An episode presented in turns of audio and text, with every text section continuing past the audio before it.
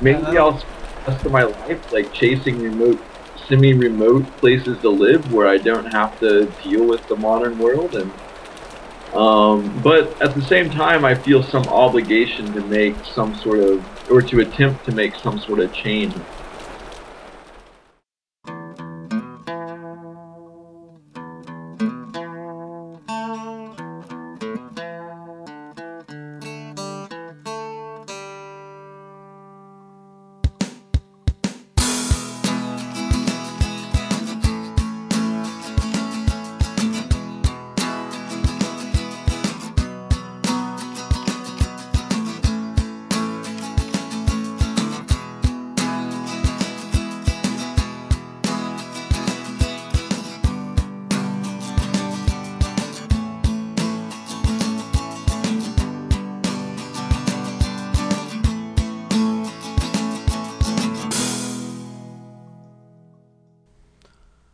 Folks. Welcome to Painting Pictures.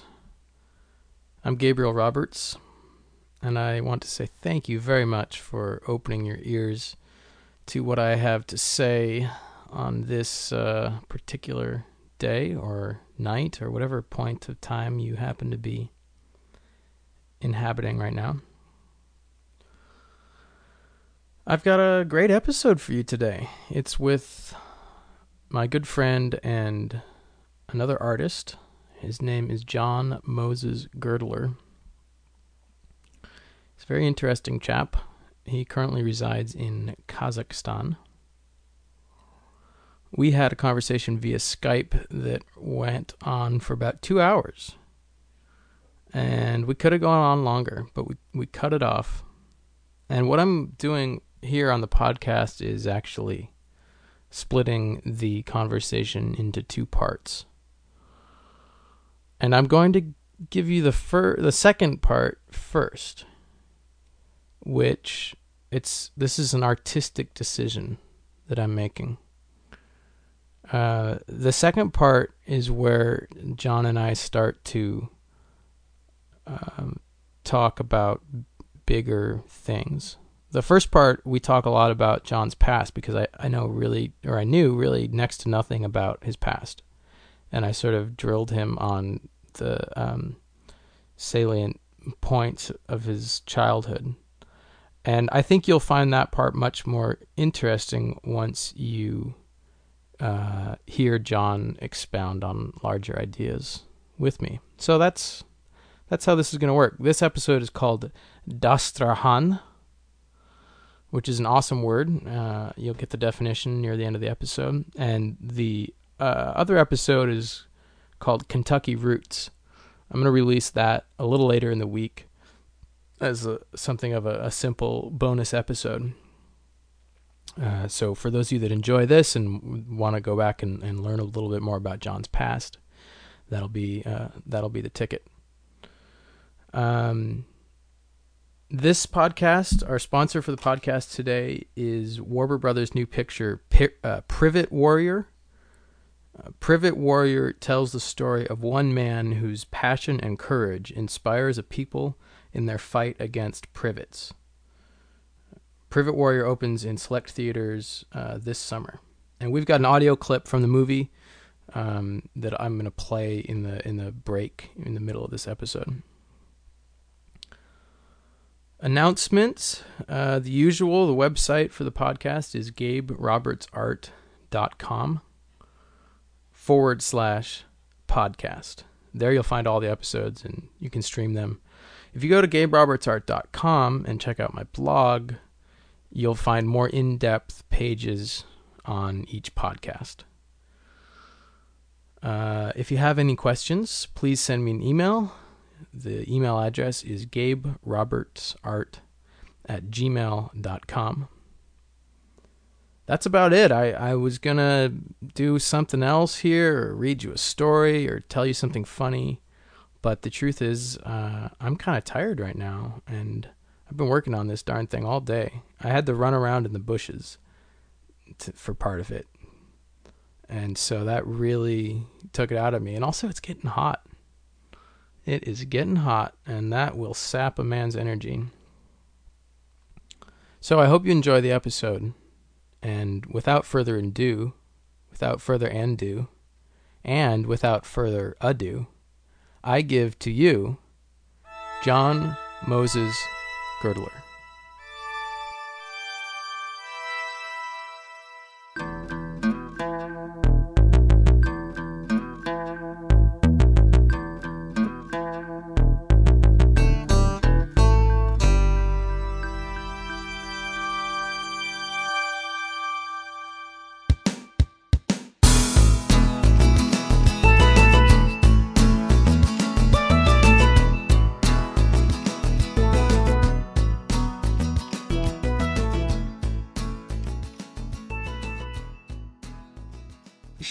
To the global perspective, Uh huh.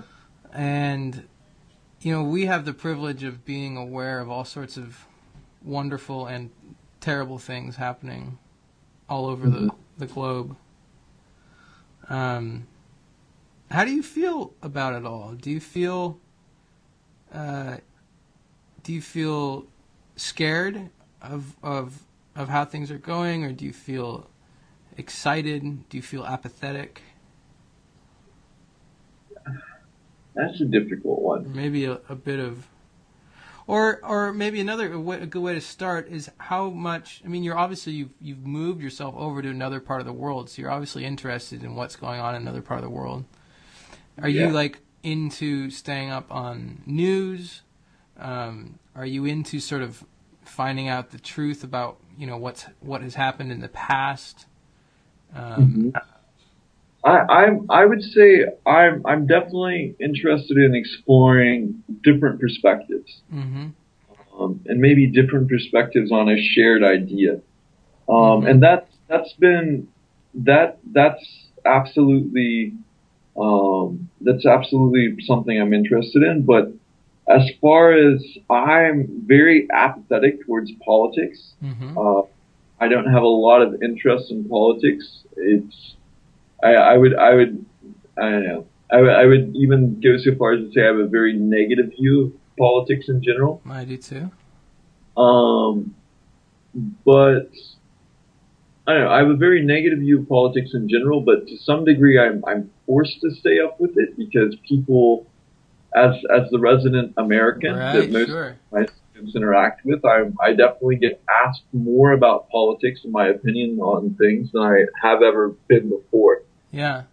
Um, Is there a sense, like I have a sense that the American people are sort of enslaved by a, a corporate oligarchy. You know that um, that our interests are not really being represented, like the people's interests. It's really like the interests of, of a very wealthy few. And That's my impression of it. Um, is there?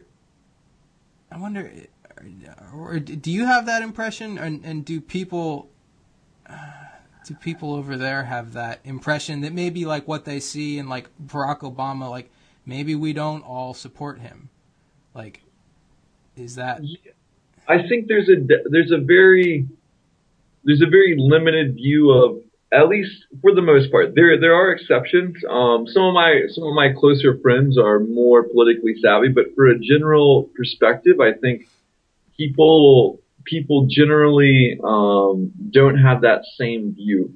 Especially here, uh, they they have a democracy of sorts, um, but I think here they view the American system as more democratic, um, and I think that they believe that it represents people more. Mm-hmm. And I, I've actually I've had discussions. I'm I'm more of the mindset with you when it gets down to it. Mhm. Um, Well, I- certainly we have the potential. I mean, our system was set up to, to potentially work quite well to represent us. It just has sort of gotten commandeered. Yeah, there's you know a little bit of corporate piracy never hurts anything, right? Yeah. Uh, but uh, yeah, so there, there. I don't think there's a full, for the most part, there's not a full view of the American political system and how it works Right. and what it does. There's some, there's some awareness. Um, we actually have a, we actually have a pub cafe thing on one of the main drags of town called Obama, um, which is filled full of pictures of Obama. Um, so Obama is fairly well liked here, actually. Um, he's really well liked and respected.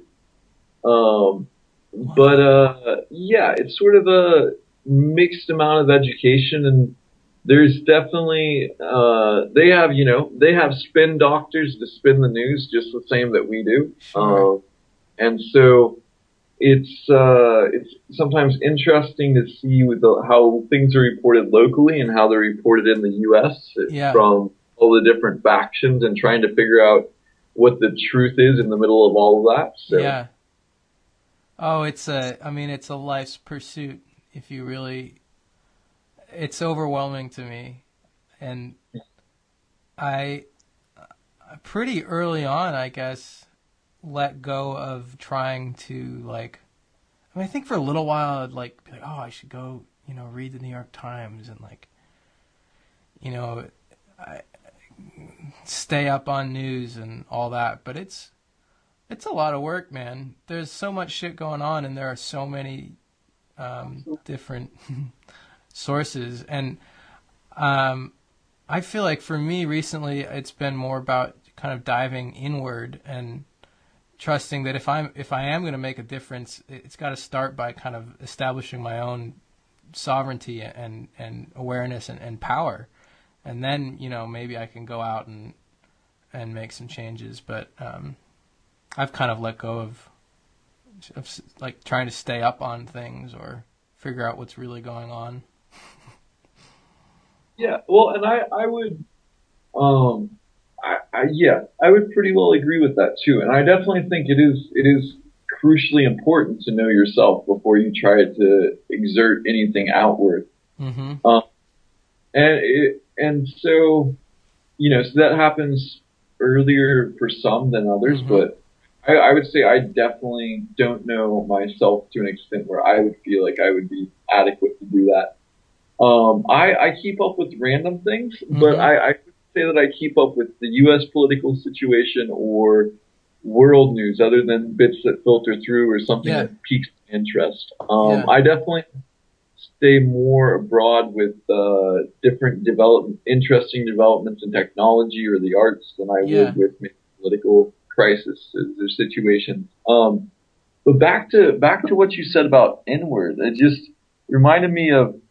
I so I took actually the um, the first time I went up to Chautauqua, I I was back in Kansas volunteering for a couple weeks at the same camp, and I took a Greyhound from Kansas up to uh, Chautauqua, up to uh, close to Chautauqua, up to Erie. Uh-huh. Um, and I just remember I was sitting next to this old this old guy, and he was like the. It, I love blues music, and so this guy was just awesome for me because he was just like the quintessential image of like the American blues man. And Cool. so he, older black guy with a kind of scraggly beard. He had a leather fedora on, and Mhm. just sort of, you know, he looked. He was definitely he was definitely aged, but not browbeaten by the world. And so we got we were sitting next to each other on the bus and started talking, and um, eventually got to this. He he asked me, you know, you seeing anyone? Are you dating anyone? Are you Mhm. married? Um, and we got we got round to this, and I told him no, and he he told me he eventually told me that he thought that was a damn good thing because um, he he said that you know he cheated on every one of his first three wives. Oof. He hadn't cheated on the last one, but he cheated on all of his three first wives because he didn't realize who he was before he went into relationship, and Wow. so he was trying to find himself through these relationships, Yeah. and then when he find it, started looking somewhere else. Yes. Um, and and he ended up telling me that he never felt guilty, and he, you know, long, he never felt guilty, and he rationalized it a lot of different ways. But the the time he felt the most guilty about cheating on someone was he cheated on his he cheated on his guitar. He didn't have his guitar. Someone asked him to play a gig, and he used someone else's guitar rather than go home and get his. Um, and he said he felt the most guilty with that. And and felt the most guilty w- about that because he understood who he was as a musician and could relate to the music, but he couldn't relate to other people yet at that time Mm. properly, fully. And so, and he said, you know, after this was back in his early, late twenties, somewhere mid late twenties, and you know, after that, he decided to take a break from chasing, chasing tail, as he put it, and uh, he said that you know, after after a few years of really thinking, diving into the music and understanding himself through the music more, that he uh, he really got a better perspective for who he Yeah. was and married a fourth time in his early 30s and hasn't hasn't wanted to according to him hasn't wanted to look at another woman or been tempted to since Cool. That's fantastic. I that's so interesting that he didn't feel guilty about the cheating because it was almost like maybe he was doing the best he could in that situation. Like, yeah He just didn't have whereas with the guitar he, he knew better. He he knew that he he should go home and get get the other guitar. Yeah, I got that same sort of sense Yeah. So, are you seeing anybody? I'm not no it's I I'm keeping my mistress of the arts and uh mistress of the arts and the cold Siberian winter in between trying to survive those two I'm I'm keeping my head above water but not much else And are are you freaking out about finding a, a good girl before they're all taken?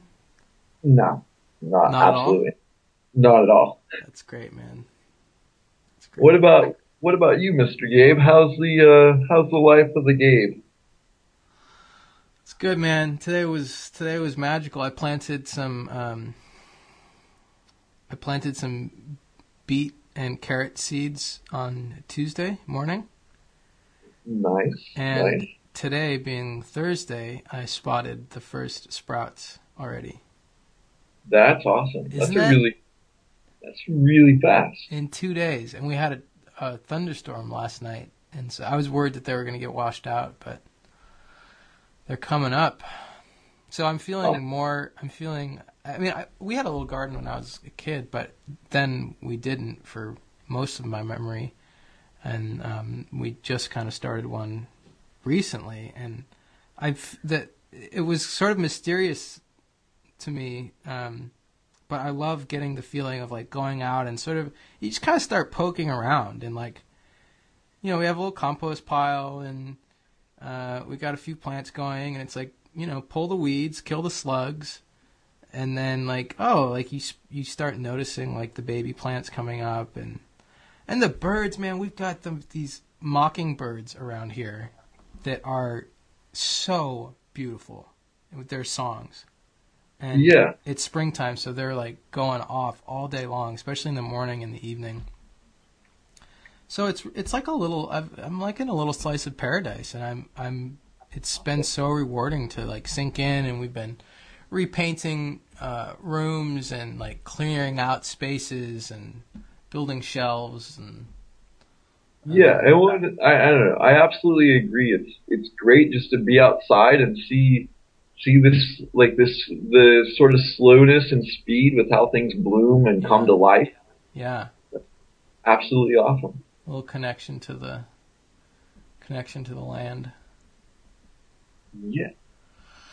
Um, Yeah, so you It- you you're you're getting it more. Do you? I mean, you don't ever you don't feel like you're you're gonna stay over there. You you feel like home is still back here. I I wouldn't know. I, I don't know. I don't feel like I've I've been fairly. I would consider myself fairly rootless for quite a while yeah, now. it's true. You've been a Um, roamer. Yeah, and so uh, I've been fairly rootless for quite a while, and so I wouldn't consider home here. I Yeah. think my my time here is definitely coming to a close. Um, I've got I've got a couple months before I head back to the states for a for a swing, and uh, I I'm not sure. I definitely I'm not done traveling for sure, but I don't I don't know that I'm going to be coming back this way. Um, Mm-hmm. I miss sort of because of while I've gotten involved with some of the artists here and know some people here. It's uh, I definitely miss the sort of community that the community sense that I felt, especially in uh, college and Mhm. after. Mm-hmm. Um, and so uh, I don't know. I, moving moving on probably, and Yep. uh, thinking about where to go. And uh, Do you Got- see on the horizon a time where you, you put down roots and make babies? Or you don't make babies, you you know, you trigger the making of babies. Or Yeah, that's what well- I, I don't I make babies in a way. But, you know, interesting experiment. But uh, um, I I don't know. I've never really had a solid interest to be a breeder. Um, as coarse as that may sound, I've never really had that great interest in being Yeah. a breeder. yeah, that's no, that's Well- that's fair. And uh, I don't know. I've got a one of my really close friends from school has uh, two sons, and I'm kind of uncle godfathery Yeah. to them, and I, I definitely love them to death, and love getting to spend time with them, and you know, harass them and send them random things from the other side of the world. But Yeah. you know, so I also like that I can hand them back and say, you know, I'm gonna go, I'm gonna go do my own thing for a few days, have fun.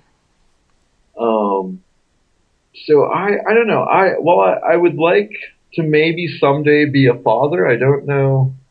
I don't know that I have, uh, the compulsion. I don't know. I could, I could definitely see being a mentor through some other capacity mm-hmm. that need. Um, mm-hmm. and I just, I don't know, the, the responsibility of having a child of my own is pretty, pretty huge. I feel like I might, you know, in a year or two, I might have worked up to the point where I feel like I'm responsible enough to have a pet, something other than a fish. Mm-hmm. And maybe give that a trial run. Like if I can raise a dog or a cat without too many hitches, then maybe consider children. Um, yeah, it's but it's daunting. absolutely. especially in the way that I, the way that it's done. I mean, to do it well these days, I don't see a lot of what I what I want in in terms of raising a family. I see a lot of like people sort of making a, lot of money so that they can um so that they can buy nice things for their kids, have a nice house for their kids, drive a nice Mhm. car to pick their kids up, get their kids into nice schools. But that- they only ever see their kids from the drive from home to school or soccer practice or whatever. Sure, yeah, and it's it's fucking hellish. It's like you're holding together this your little family ship in the raging waters, and you have to like be so careful to you know keep it contained and keep out bad influences and so I definitely I, don't have interest in like getting to the point where I can I can do it like that, you know, like I you know, or like trying to have a career where I, I have a stable job and then I can buy a house and then I'm ready, you know. But I want instead I want to just change the whole world so that uh, so that it'll be really fun to raise kids. Well, sounds like a plan to me. Yeah. Yeah, I, I may be a bit more of the. Uh, I, I've got this. I fight with this constant desire where if I ever were to put down roots, um, I I would I would honestly I would love to be a hermit. You know, I would love to like run some type of retreat center, Mhm. maybe hmm occasionally have people come to like make a retreat, Yeah. but um, it's I don't know the the modern world. Sometimes I feel decidedly out of place in it. Um, Yeah.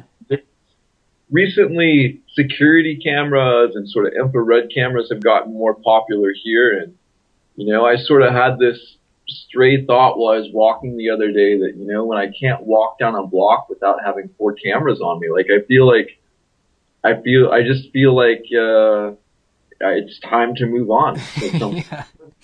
maybe that'll- I'll spend the rest of my life like chasing remote, semi-remote places to live where I don't have to deal with the modern world and.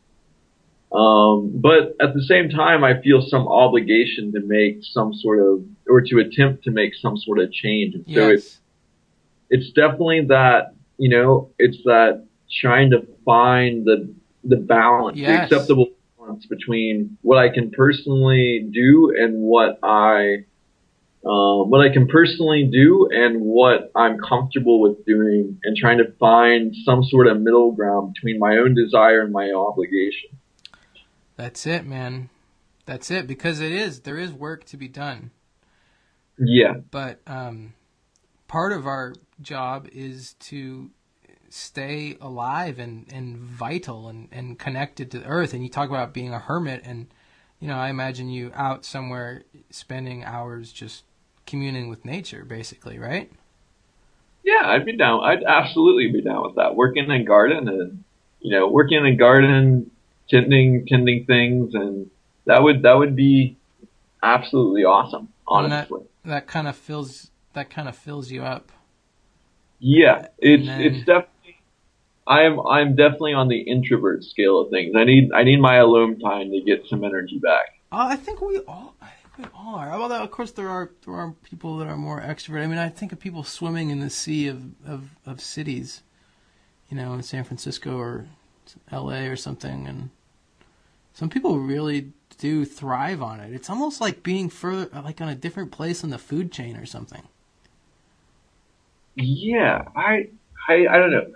I definitely, I I struggle to understand. I definitely enjoy being around people, but it's I can't I can't do it all the time. I I gotta I gotta be able to sit and just not be around it. And the people who just the people who just thrive in cities, and it's like the the heartbeat of the city is like this battery pumping them. Mm. I I definitely I think they're almost a different species. Yeah. I don't know. Yeah. I think so too. It's interesting. It's going to be interesting to see how things. Like I in the future, I think there will definitely be cities, and I think there will definitely be, you know, farms, and so it'll be interesting to see kind of how they both develop. Yeah, and yeah, I don't know, and I, I, I think you know, but I'm a big fan of, big fan of sort of dystopian and sci-fi literature, and so literature might be a little bit steep to call it literature. um, I, I, I really like this dystopian films, dystopian books, um, and sort of the, these different, for the different portrayals of society and how society develops. Yeah. Um, and it's, it's really interesting and really compelling for me to try to think about um, what what these things look like. Like, are there any portents in society today that sort of are hints at how things might develop? And uh, I don't know. One of my one of my favorite authors is Harlan Ellison, who is writing about, I mean, some really hardcore dystopian things. Like, and it now it doesn't seem so intense, but if you think about it, he was writing it. He was writing back in the fifties and sixties. Oh and, wow, yeah. Um, that sort of era, and just these great, awesome stories that show humanity and humanity trying to survive at a point where society had just tried to beat any traces of it out of people. Um, traces of humanity. Yeah, you know, um, this idea, so traces of humanity or to alter humanity in such a way that I wouldn't, I wouldn't consider it to be the same defini- definition of humanity as we have it. Yeah. Do you feel like we're, um, this is going real big, but do you feel like we're at kind of a shift point in human history? It's, I've been playing with that idea and I don't know, I, I hope so.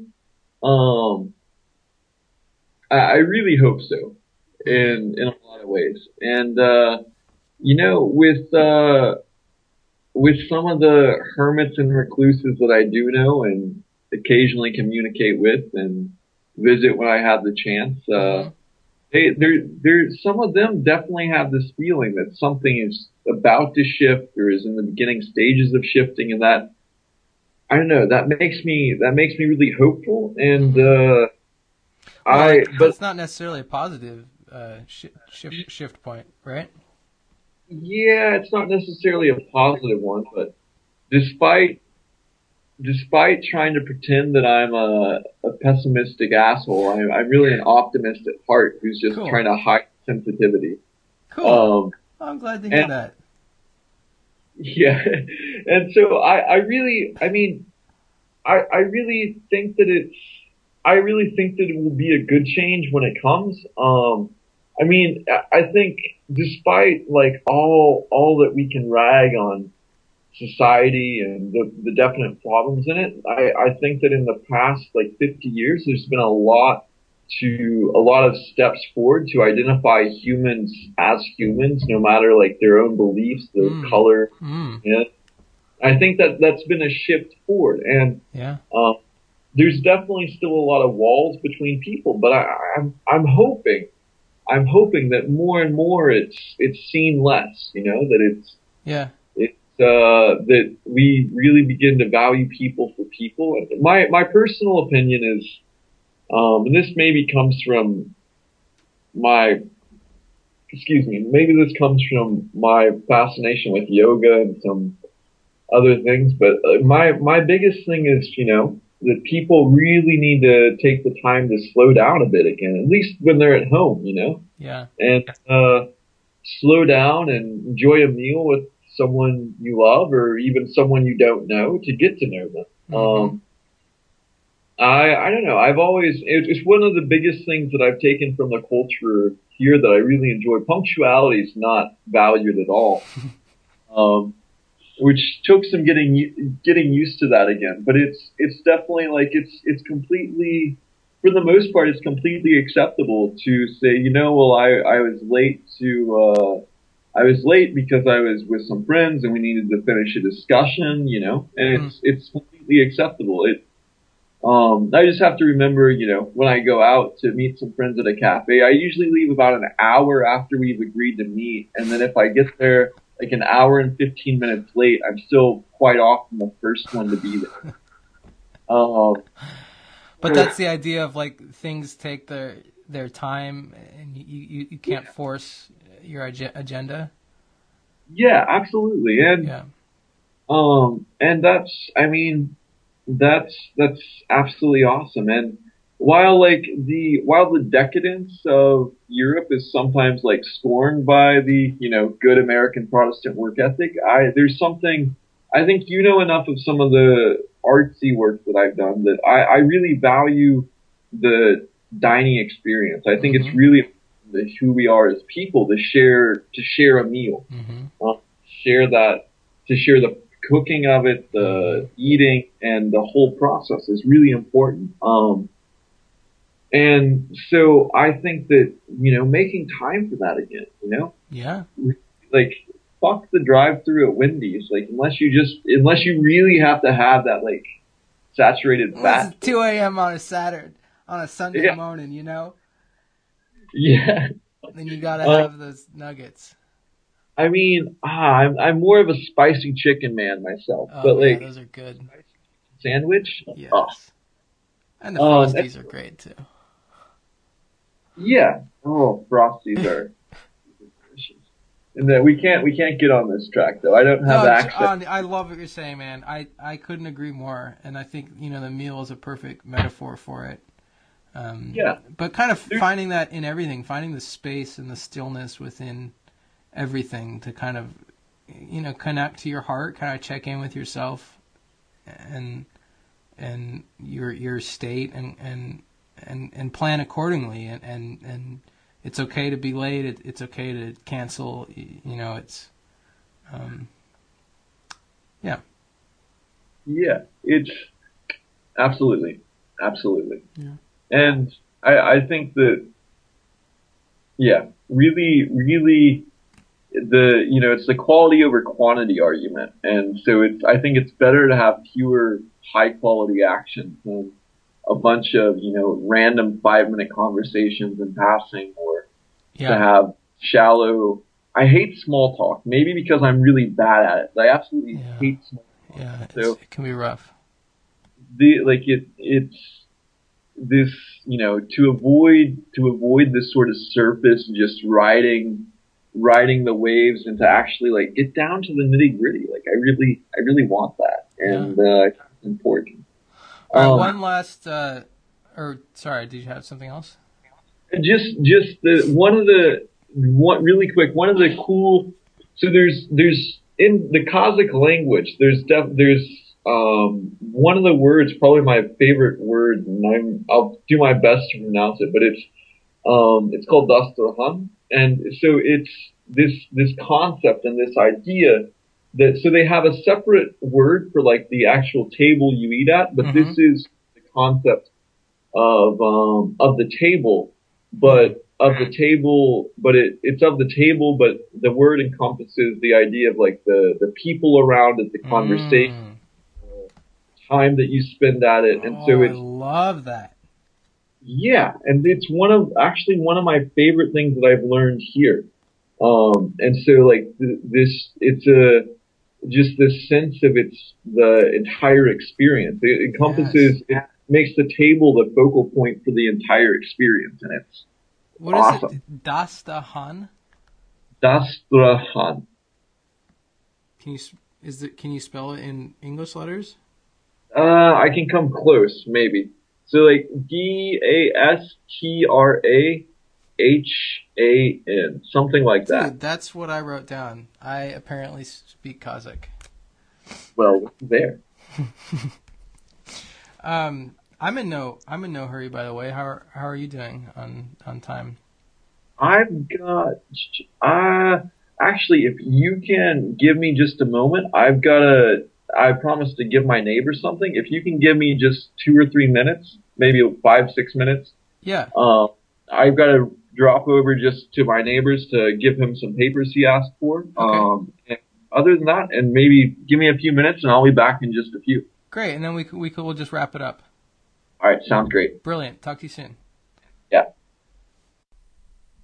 All right, guys. I hope you enjoyed the first part of our conversation. Uh, now I'm going to play for you the audio clip from the new movie Privet Warrior, which opens in select theaters this summer. Tanyatamu, tanyatamu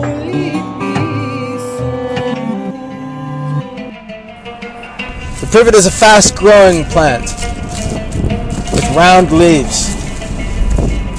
We will not let it destroy our dreams any longer. It is time to fight. Gentlemen, we ride at dawn. Those who have the courage and the strength will go with me to the very perimeter of the yard where the privets are prevalent. And there we will find them. And though they may disguise their young as clover, we will cast aside their leafy beds and pull them out one by one by one, until none of them are left. Beware the medium-sized privets, which look almost exactly like photinia bushes. You will know them by their leaves. You will know them by their leaves. Beware too the large privets that have grown to 8, 10, 12 feet and stand tall amongst the photinia bushes, challenging you to yank them out and strain your backs. If you have not the courage to face them, leave them for me. For I will draw on these large pivots with the fullness of my strength and experience, planting both feet firmly on either side and grasping low at the base of the plant and pulling backwards hard. If I cannot extract the privet, I will leave it, and we will let it grow until it becomes old and withered and alone with none of its comrades to see it die. And one day, my friends, one day, though it may not be in our lifetimes, our children will know a land where there are no privets, where there are only photinia bushes around the perimeter of their property, which have nice white flowers. Gentlemen, we ride at dawn.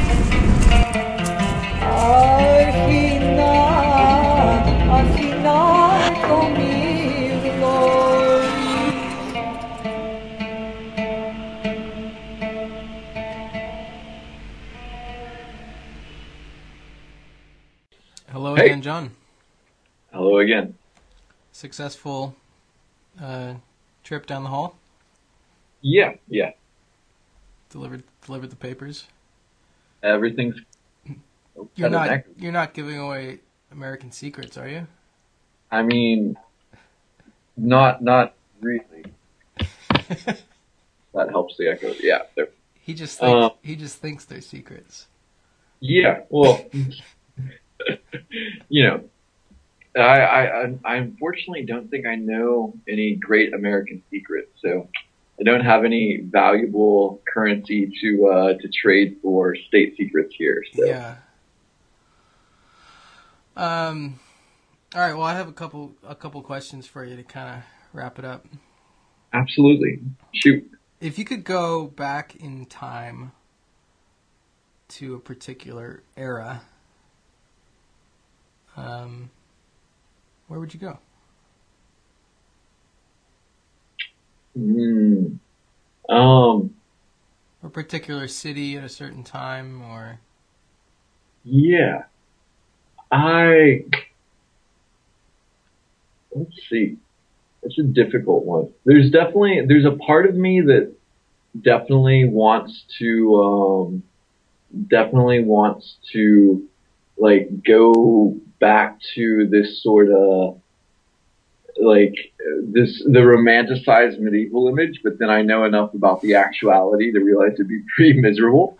do you Um, watch Game of Thrones? Yeah. yeah. So, um, I there's there's part of me that would be really intrigued by that, um, Yeah. but I yeah. I definitely like I would shamelessly want to be nobility, um, yeah. And Yeah, the odds of course. that are, uh, yeah, the odds of that are pretty low. No one um, wants to go back and be a peasant. Jesus. yeah, hell no. Um, so the um, but other other than that, I think it would be, um, I I honestly think it would be pretty awesome to be like, to be like the we you mentioned before, and we talked a little bit the other day about like that the Hemingway era of like Yeah. Paris and Paris and Berlin, like in the early 20s. 1920s, and Yes. like that would be I think it would just be absolutely awesome. Yep.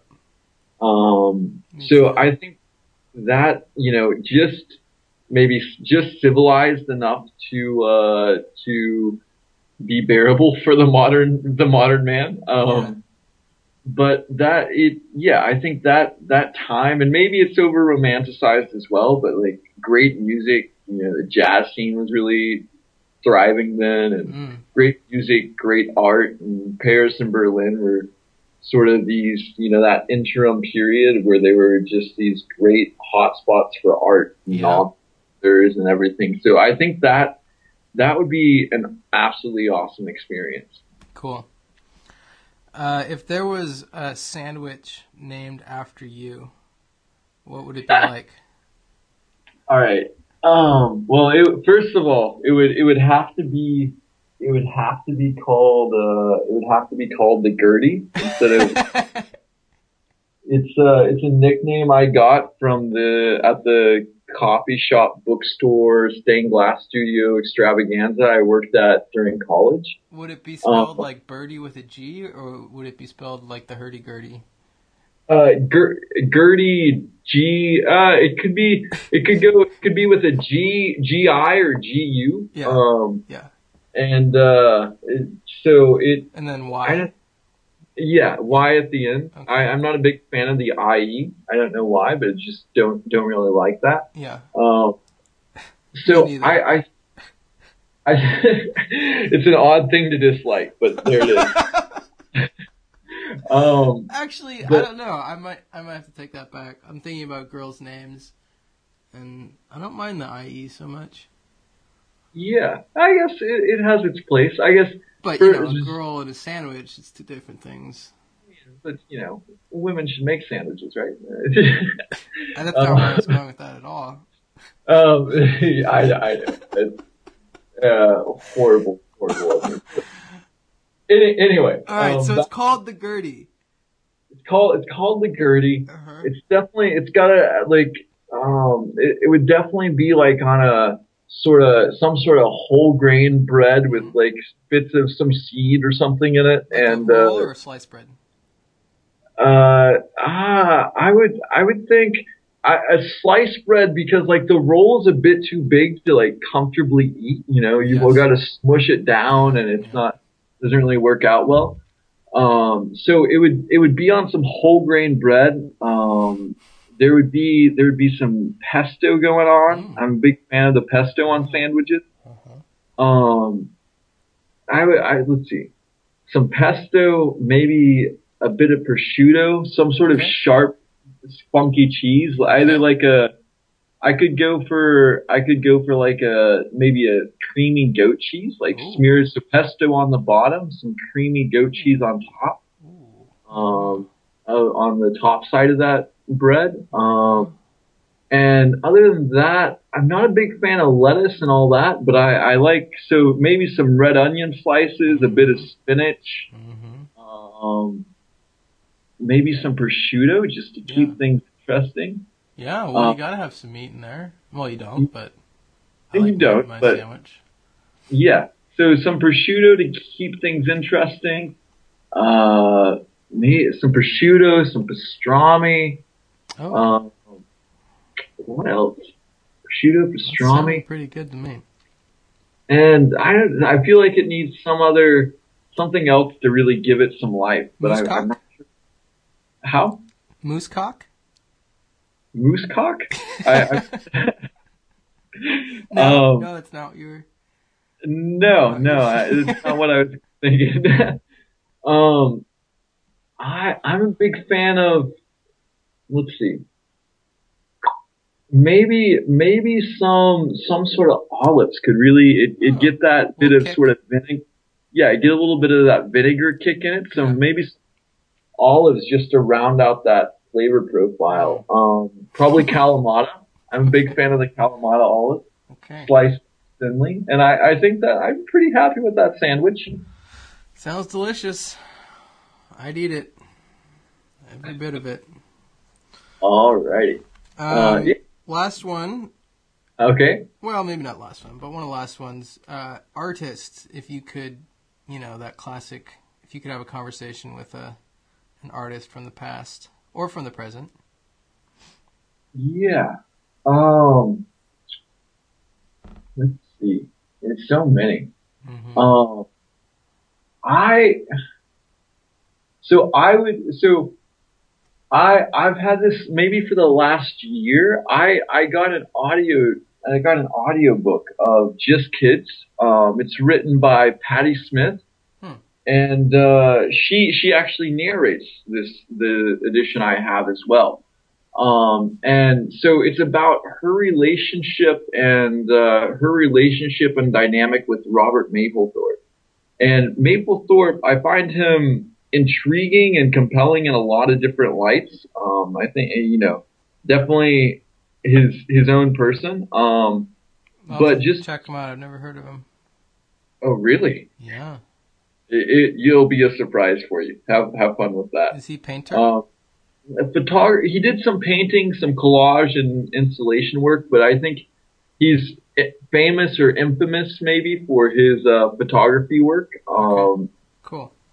and uh, I, I think that uh, meeting them together would be a really interesting dynamic. Cool. Um, I hope one of our listeners knows who those people are, and they're like, yes, yes. yeah, I, I'm sure. I'm sure they do know who it is. Um, someone, someone out there So- has oh, to. absolutely.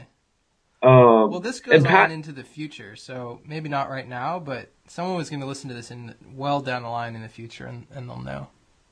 All right, right on. Yeah, and Patti Smith is like a punk rock sort of. She's got a feminist leaning punk rock that's uh, that's really really fun and really like just really strong. She was a she she is she's actually still alive as far as I know. Um, but poet, musician, and uh, those two together, I feel like their dynamic was just the way she relates it is really powerful and interesting, and this sort of their relationship and how they understood each other and how they supported each other is really awesome. Um, and so I would I would like to you know not not just sit down with them, but like to really Cool. to get to know them over the space of a month or a couple of months. Um, Well, Other than that- fantasy, you can do that. oh, awesome, yeah. um, so there's that, and other than that, there's a uh, one of the artists who Pollyann put me on to, um, who's maybe not quite so well known, but uh, put me on to when I first got serious about ceramics and gave me an assignment to really research him um, over one winter break. Uh, Robert Chapman Turner. He was a uh, he was a conscientious objector from the draft in World War II. I think it's got to yeah, it's got to be World War II. Mm-hmm. Um, and uh, so and he really, for me, a really compelling. Um, really compelling person in his work, um, in the letters I've read. The Smithsonian, the Smithsonian uh, Oral History Archives actually has a really awesome in-depth interview about him, his life, and has some a collection of letters and uh, Cool. collection collection of letters and stuff. And quite quite unplanned, the winter I spent researching him, I ended up uh, where he spent part of his service uh, as a conscientious conscientious object, objector uh, to the draft and the war. Um, the government instead sent him to do different uh, different sort of work with um, different work. And uh, one of the places he ended up was where I was staying for the winter. Um, he worked at a mental hospital, uh, an Wow. institute in Pownal, Maine, which is outside of it's outside of Portland a bit, um, close to the home of LL Bean, actually, the outdoor company. Um, Holla. yeah. well, and my my aunt lives my aunt lives down the road from the down the lo- road of ways, maybe you know five ten minutes by car from where the site of this mental hospital was, and so I got this.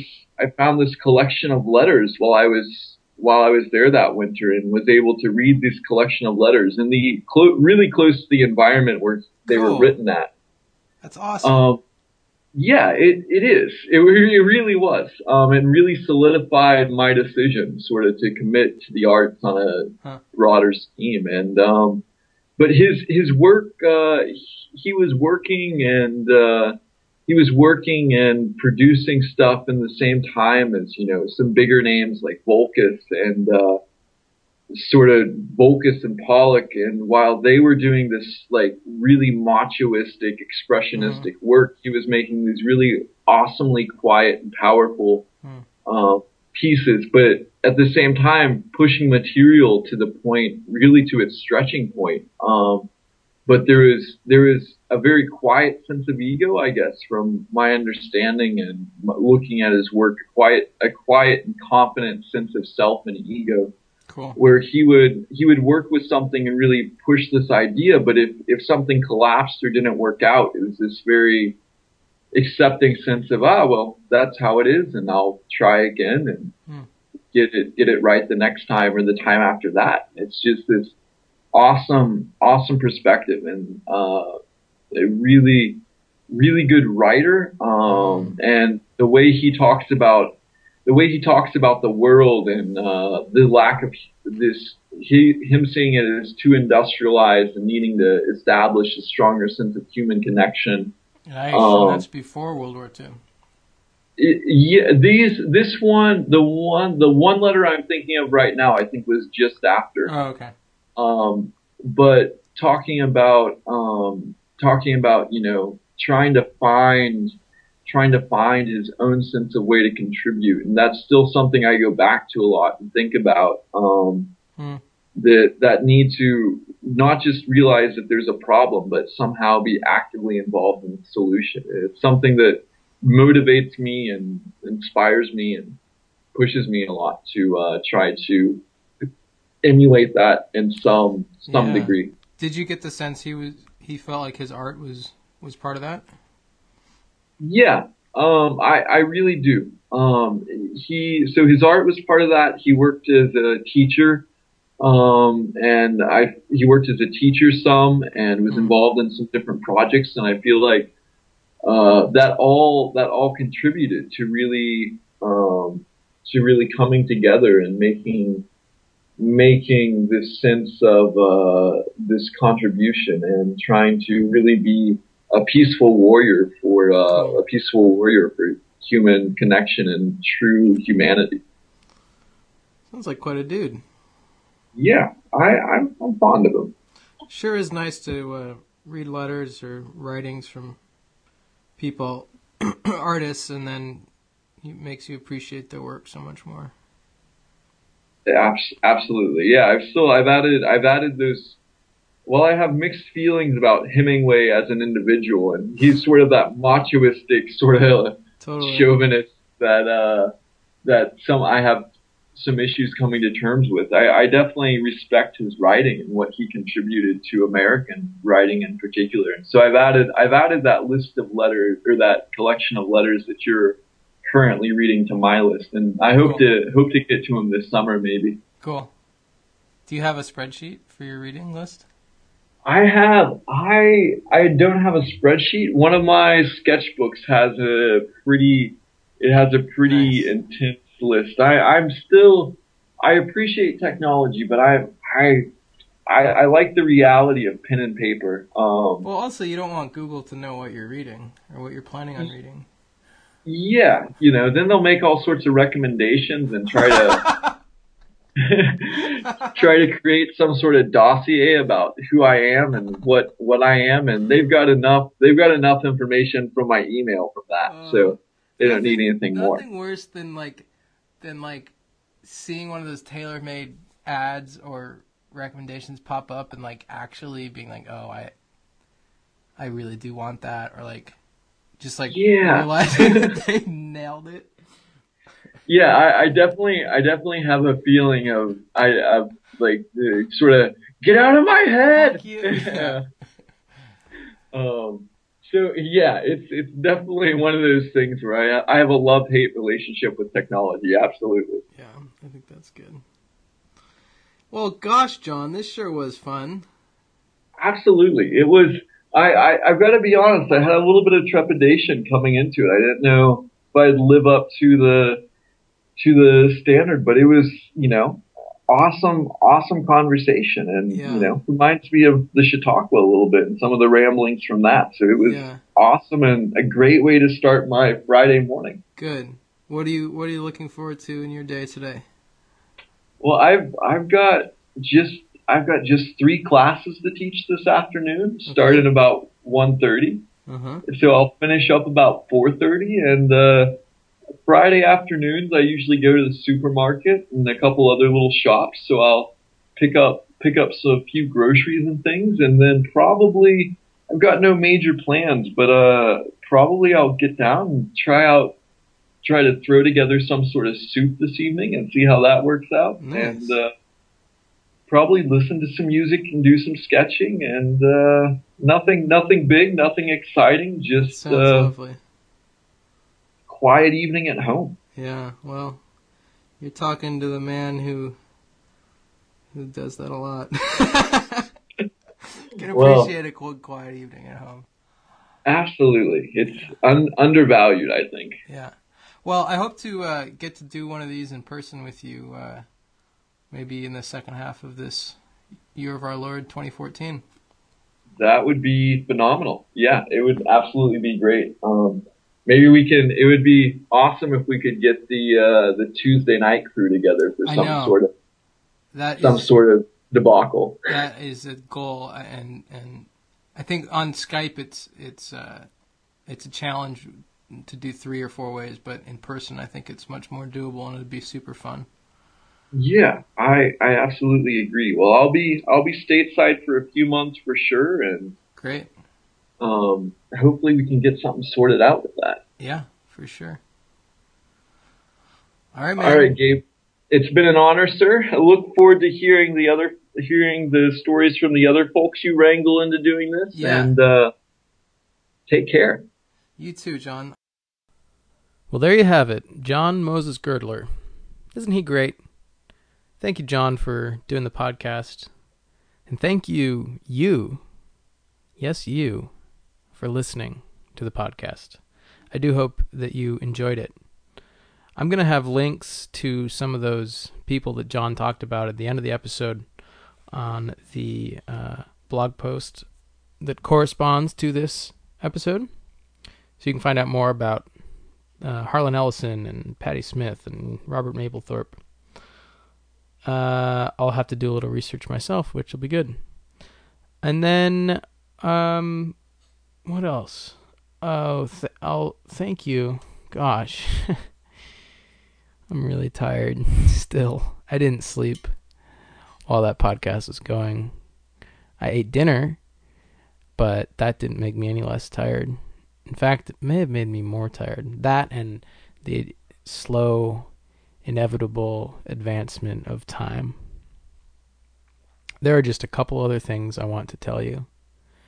I want to say thank you to uh, the Privet Warrior movie for sponsoring the podcast. I want to tell you that if you like the podcast uh, and you want to support us, support me, support me making the podcast, please visit gaberobertsart.com forward slash support. There's also a link there for you to rate and review the podcast on iTunes, which is a free way to provide support. I'd be much obliged. All right, folks, be sure to look out for the Kentucky Roots episode to find out about John Moses Girdler as a little boy growing up in the South,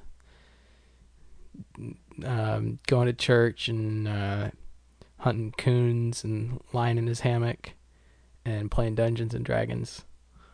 Um, and until then, just thank you so much for listening. And, and I'm going to leave you with a song. This is me on the guitar. This is last night. I, I really thought I was in a great guitar mood and recorded a bunch of songs or recorded the same song over and over and over and then recorded another song. It turns out the very first recording was the best, which is often the case.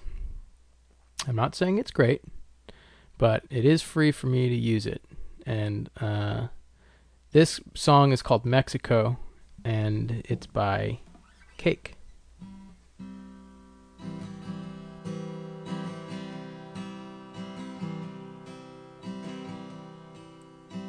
I had a match, she had a lighter. I had a flame, she had a fire. I was bright, but she was much brighter.